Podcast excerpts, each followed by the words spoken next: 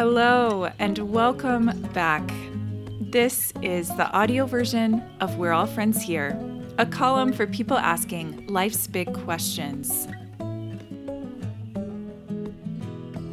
Today, I'm reading you the essay that was published this past Saturday on October 1st, 2022.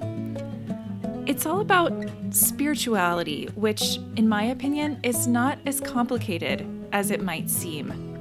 The title is Your Spirit Lies in Between and Always. Let's get started.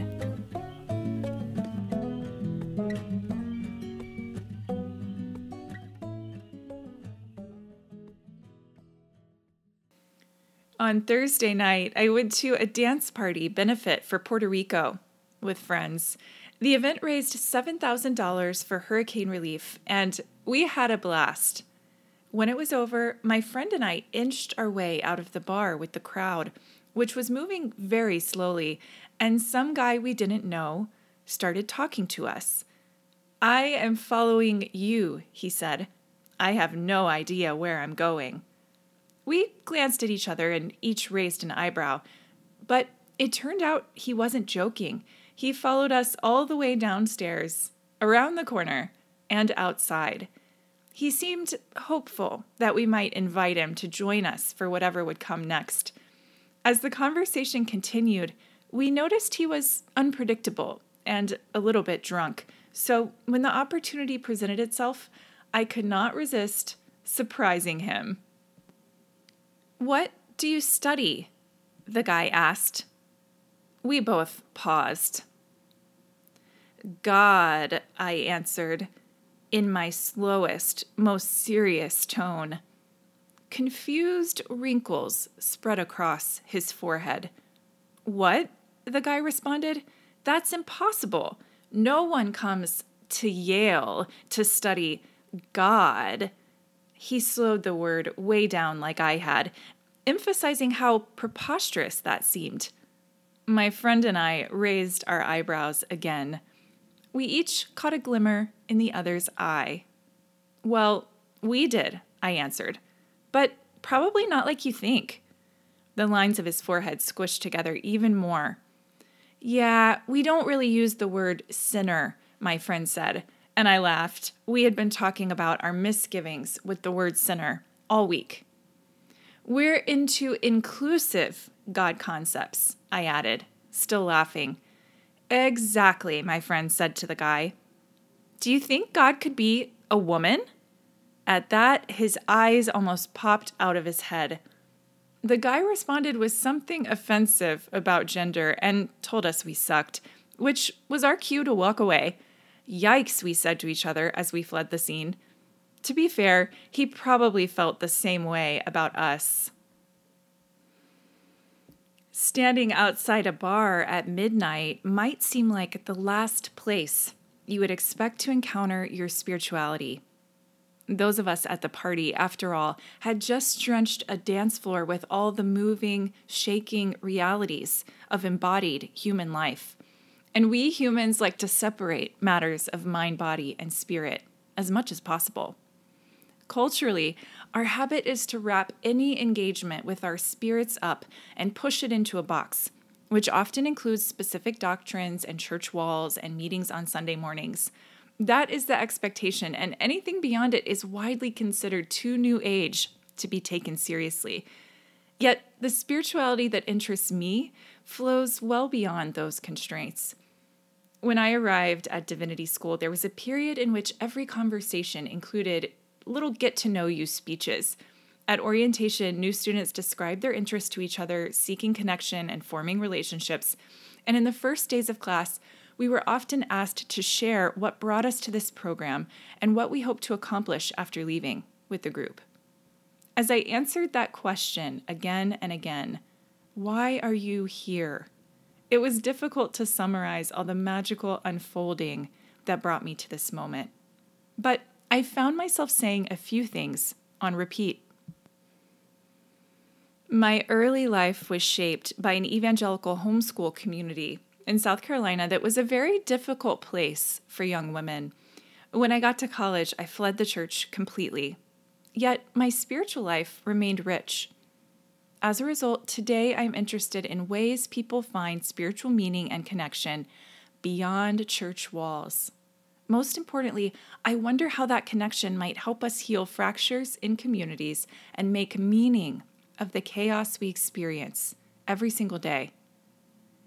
It is fascinating to realize that every person I engage in conversation about spiritual connection beyond church walls has their own interpretation of what that means.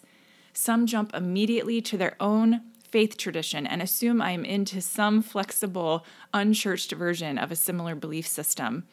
Others bypass religion completely and lean towards art, nature, and contemplative practice, prioritizing anything that has helped them make sense of life as we know it.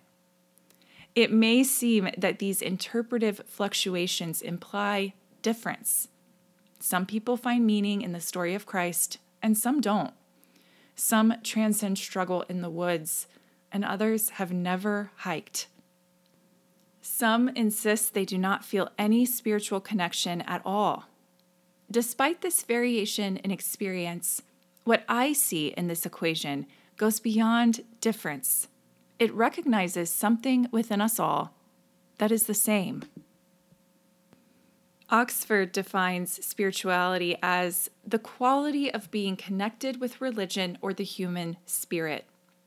Being connected with religion is easy enough to understand, but I wonder what it means to be connected with the human spirit. This too can be translated in countless ways depending on your inclination. The human spirit, again according to Oxford, is the part of a person that includes their mind, feelings, and character rather than their body. And last time I checked, we all have a mind, feelings, and character. Most of us spend a lot of time thinking about them. Put another way, we all have a spirit and relate to it in one way or another, whether or not we pursue that relationship consciously. That means there is no way around this truth. We are all spiritual creatures. If we all possess a spirit, then it stands to reason that we all have habits, whether we define them as spiritual or not, that are meant to engage that spirit. Our mind, feelings, and character are essential to shaping our well being and experience in the world, which implies that caring for them is vital. From this understanding, spirit care or spiritual care becomes essential.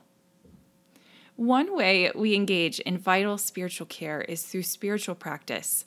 But what does that mean? And where does it take place? Rachel Wheeler's book, Eco Spirituality An Introduction, explores ways in which religious and spiritual practice can help restore human connection with nature. Wheeler defines spiritual practice as activities a person undertakes in order to be intentional about being the person they want to be or understand themselves to really be.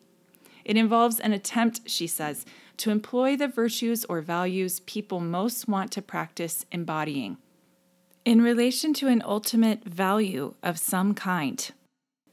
She admits that this definition of spiritual practice is broad and even vague, and offers in response that spiritual practices can be anything that contributes to the formation of a person's being and the sustenance of that person's well being. Wheeler's idea that spiritual practice is, quote, anything that contributes to the formation of a person's being works for me. Its breadth leaves space for us to find spiritual connection beyond church walls, perhaps even on the dance floor. And why wouldn't we? The thing we are talking about lives and breathes in regular moments. It is always present. The spirit, that is. Your spirit. The spirit relates to prana in yogic philosophy, universal energy in Reiki, chi in Chinese philosophy, and the Holy Spirit in Christianity, to name a few examples. If you think of spirit as life force, which is one English translation for the Sanskrit word prana, its place on the dance floor starts to make more sense. You may even encounter it at midnight on the sidewalk after leaving a bar. The way I see it, our spirits are the animating factor in every moment of our lives, and they need our attention. Despite that belief, I am not here to tell you that one spiritual practice is better than another. I am only here to offer that spiritual care, in whatever shape makes sense, is critical to our well being. Our mind, feelings, and character need a support system, especially in these chaotic times. Responding to this need for spiritual care, we can each benefit from asking three questions. What contributes to the formation of your being? What helps you intentionally become the person you want to be? What sustains your sense of harmony as a human in the world? Making sense of our spirit, our mind, feelings, and character is making sense of life. As we figure out how to form cohesive stories about the places where our inner worlds merge with the outer ones, we begin to find meaning in our experience. This is spirituality. Whatever answers you receive in response to these three questions are likely, as the Bible puts it in Psalm 19, sweeter than honey and more precious than gold. They might serve as the pillars of your spiritual practice already or hold that potential going forward. If you give them attention, they will help you navigate the good times and the hard ones. And if you are lucky, they might make your heart sing.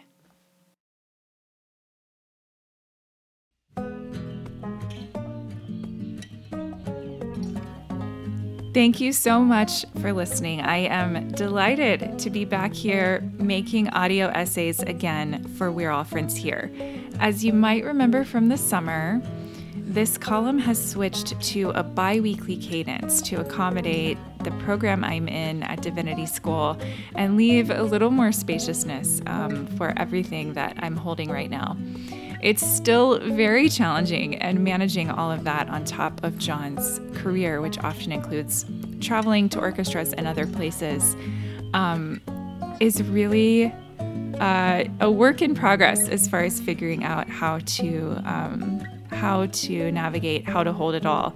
Joyfully, everything is going beautifully. Our life is so rich. It's just sometimes a matter of having too many things to do in a day. So, thank you for bearing with me. I um, did publish two essays on We're All Friends Here that didn't quite make it to the airwaves. So, if you're interested in reading those, the first one in early September was about shade, finding shade literally among trees, and then ways we might offer that shade to ourselves and to others on a very hot day. And what a relief that can be. And I mean hot day, both in the literal and figurative sense. So, the second essay you missed here on the airwaves was in um, mid September, and it was all about newness the overwhelming nature of new things in life and how wonderful that can be, and how sometimes gratitude is the only way to stop and reflect and be carried through by the beauty of all that's happening. That is all from me this week. I will see you get again here in mid October, and I look forward to that. I wish you peace and joy in the weeks ahead. Take care out there.